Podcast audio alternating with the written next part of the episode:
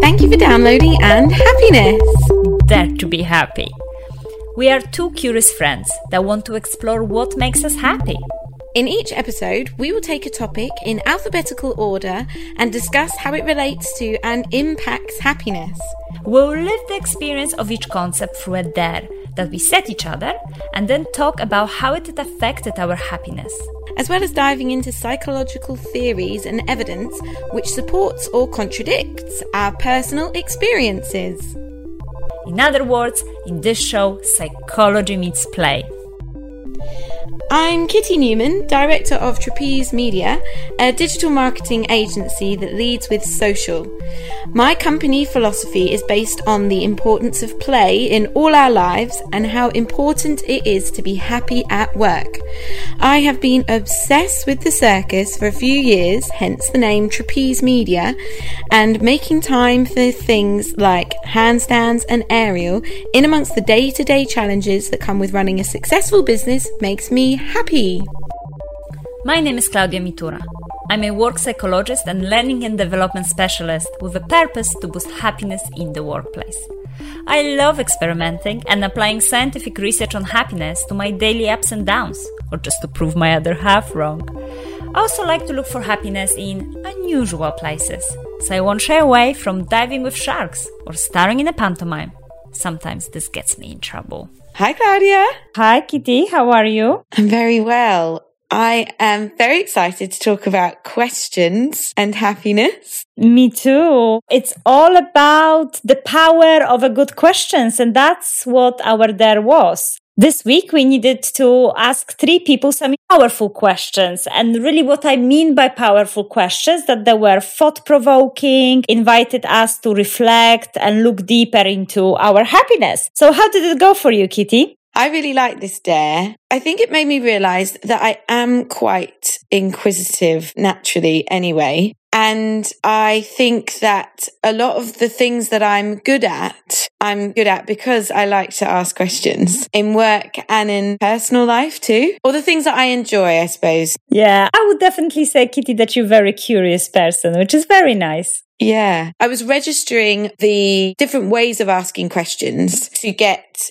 more in-depth responses. And actually a lot of my experience with work, my first like proper job was in sales in a call center. And we're taught in sales about how to ask questions that bring out as much information from the other person as possible so that you can then reflect back what they've said to make a sale. And actually those sorts of techniques are really great to use within conversations with friends and family too, to get as much information from them as possible. Absolutely. And did you ask any specific questions that caused people to reflect? There was one particular moment where we had a family dinner and my dad was in the kitchen. My dad's very fun, always the kind of joker and life of the party which means you can't necessarily always get that level deeper, but we all get on really well. But there was this time where he was making a cup of coffee, put the kettle on, and I was in the kitchen and there was no one else around. I thought, okay, this is a really good time to ask a question to my dad. And my sister's just had a baby. So I asked him how he feels being a grandpa and he sort of brushed it off, didn't really say very much. I was like, okay, I'm going to have to ask another question. And I said, what did it feel like picking my sister up from the hospital with the baby. And he said something a little bit more in depth. And then I asked him, how did it feel bringing us to his dad, to my grandpa? And it was at that point where we started having a really great conversation about how it felt for him bringing us home as babies to meet my grandpa, how that made him feel. And suddenly we were having this really amazing conversation. And then later on, I said to my sister, I had a really nice chat with dad in the kitchen. And she's like, Oh yeah, I was listening. She was actually in the corridor listening. So me and my dad had this really nice conversation that actually I probably wouldn't have pushed so much if we hadn't had the dare and I didn't have it on my mind to really ask questions and go that bit deeper. Yeah, I can really relate to that. I also had this experience this week that when I was asking powerful questions, I've ended up having really interesting conversations with the people around me. And I really felt like I socially bonded with people and that really made me happy. We had family chat on Skype and the question that I was asking was simple, but also thought provoking. So I had, if you could be a superhero, which one would you be and why? So it was a playful question, but still quite interesting. And really you could see people personalities shining through the question. And another question which I really liked this week was, what did you learn this week and how are you going to use it? That's quite nice because it's reflective of your recent experience rather than something too big or just fun. And I think that's another aspect that the powerful questions also encourage us and other people to self reflect of what's happening to us. And I found that also very interesting because people were coming up with lots of interesting information that they've learned, books that they read, movies that they've seen. And it was such a simple question. And then suddenly really in-depth discussion around all these interesting things that we are experiencing in life.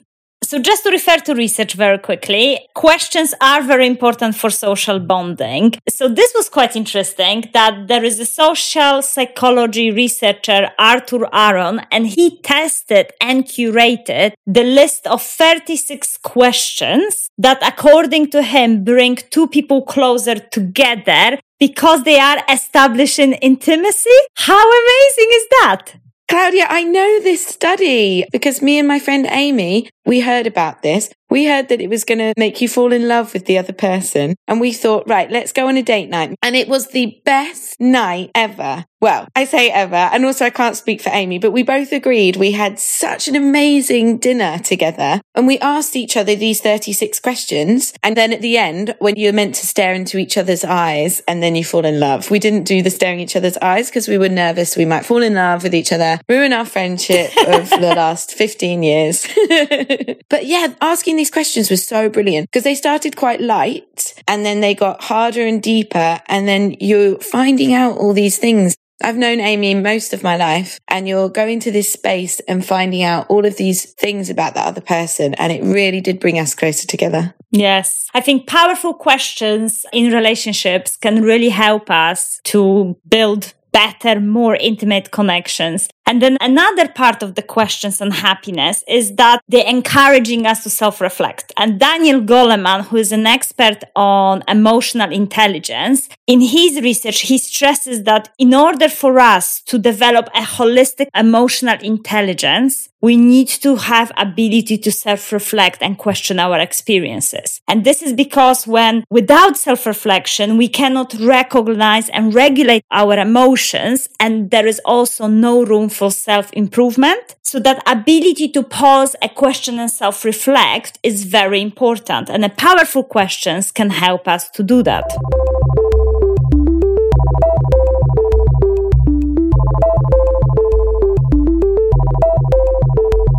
So, Kitty, my question is then to you what are those powerful questions?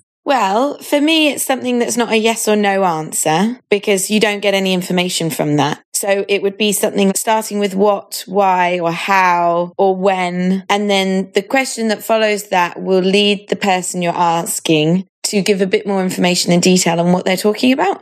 I guess that's not powerful, is it? That's a leading question. And the powerful bit, well, I think any question can be powerful depending on the context. Even just like, well, how do you feel about that? Could be quite big if somebody's in the space to kind of really go into that. That's a very powerful question. I guess it's also giving the other person some power to put their perspective on the situation. Because actually, one of the things that came up for me was when people try and guess what the other person is going to say. It takes away the power from the other person. Yeah, it's true. And I think that's the point. Like, if someone is asking us a question and it's an honest question, I mean, in a sense that they are really trying to find out more information. They're truly trying to understand more about us. We can feel that. But if someone is just asking a question because they feel they're supposed to, but they're not interested in the answer, you're right. They'll be guessing what you're trying to say. They won't be necessarily listening. And that actually can damage the social relationship because you're right. You feel that they're taking that power away from you and also that they're being dishonest with you. They're asking you something, but they don't really care. What are you going to say? I saw that play out actually. One of my notes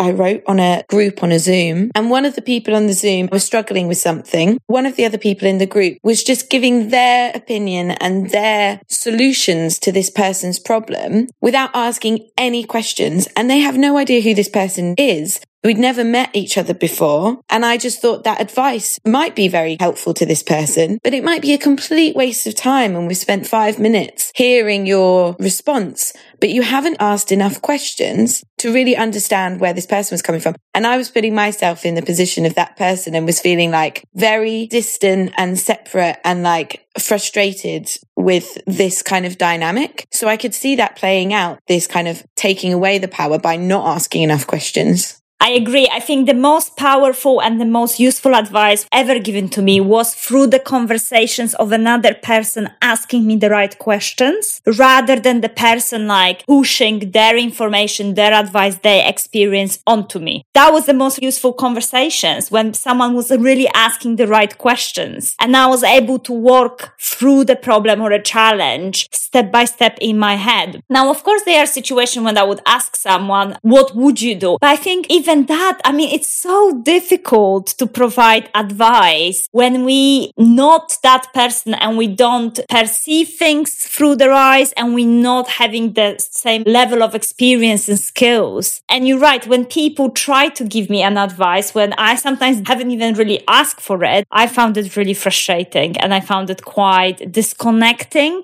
but organizational psychologist uh, Tasha Eurich, she actually has spent last four years researching what it truly means to be self-aware. And by chance, really, she stumbled upon this discovery of powerful questions. And she actually gives very clear advice that we should be asking what, not why when we're reflecting.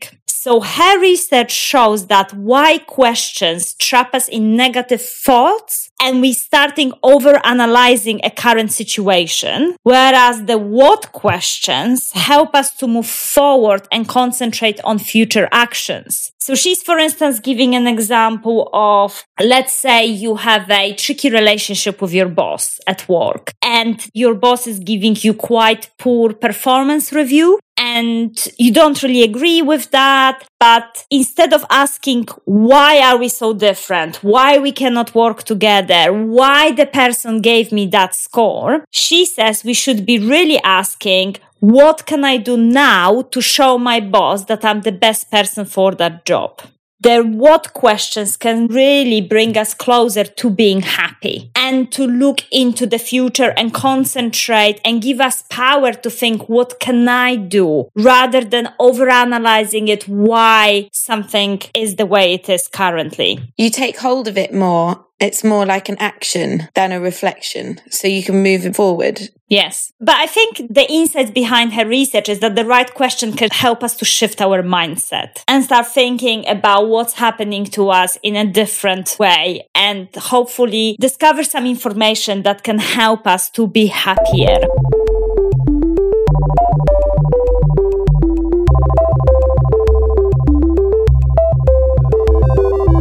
There is another very interesting piece of work by Dr. Dan Diamond, who has over 30 years of disaster management experience leading teams under very high pressure. And he started his research with a question. Why is it that some people don't become victims even when they are in an awful situation and lost everything? And he developed a model of four different types of mindset. We all have those mindsets. We'll be moving between them. And the model is based on two dimensions. So power, whether you feel powerful or powerless and purpose. Is it about you? So you want to take something or is it about others? You want to give something. And they are then four mindset. Are you listening, Kitty? Because you know there'll be a quiz at the end. Okay. Power, purpose. Got it. So four mindset, okay? And the example for each of the mindset Dr. Dan Diamond was giving when he would work in the situations of, you know, natural disasters, people who have just literally lost everything. So the first one is the victim, which is I'm powerless and it's all about me. So it's I lost everything right now. Can someone come and help me and sort out alternative life for me? bystander mindset is where we would be saying, well, can someone come here, please, and help those people? We recognize that people need help, but we feel we are powerless to do that. The controller is, oh, I have a power, but I'm going to take care of myself. So I'm going to steal things from people because it's so chaotic in that situation that people are not paying attention to their belongings. And the thriver mindset is the mindset when people would feel, I have the power. What can I do to help? What can I do to make the situation better? And he says that if we can ask the right questions, we can move ourselves to the mindset where we feel powerful and we can concentrate on helping and supporting other people. In order to do that, we can ask two questions. Am I going to be powerful or powerless in this situation? Am I going to be a giver or a taker?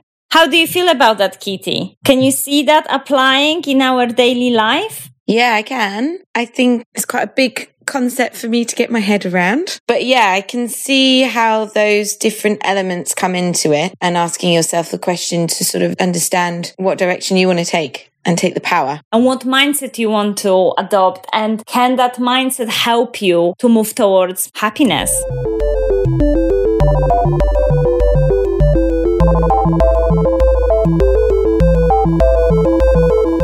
Questions are thought provoking, uh, which means that they invite us to reflect and look deeper into our happiness. They're very important for social connection and building intimacy. I mean, Kitty, you even tried the 36 questions. Questions also help us to self reflect and they're very much crucial for developing our emotional intelligence what questions, according to research, are more powerful because they help us to move forward and concentrate on positive actions rather than why questions, which trap us in the negative thoughts and us kind of spiraling and overanalyzing. And also right question can help us to shift our mindset. So Dr. Dan Diamond speaks about four different types of mindset and we can ask specific questions to try to shift between them. Kitty, a big quiz question for you as always. Do you remember the four mindset? Here we go.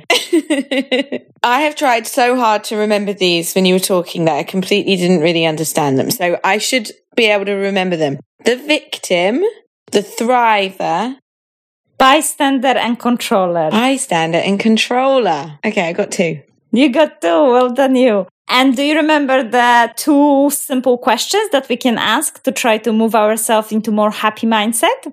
Do you want to be powerful or powerless? And are you giving or taking? Woohoo! Smashed it, Kitty! I'd call that four out of six.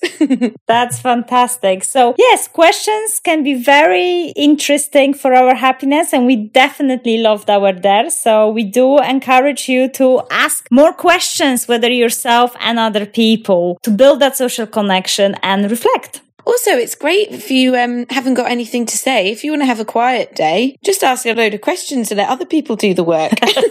great advice, Kitty.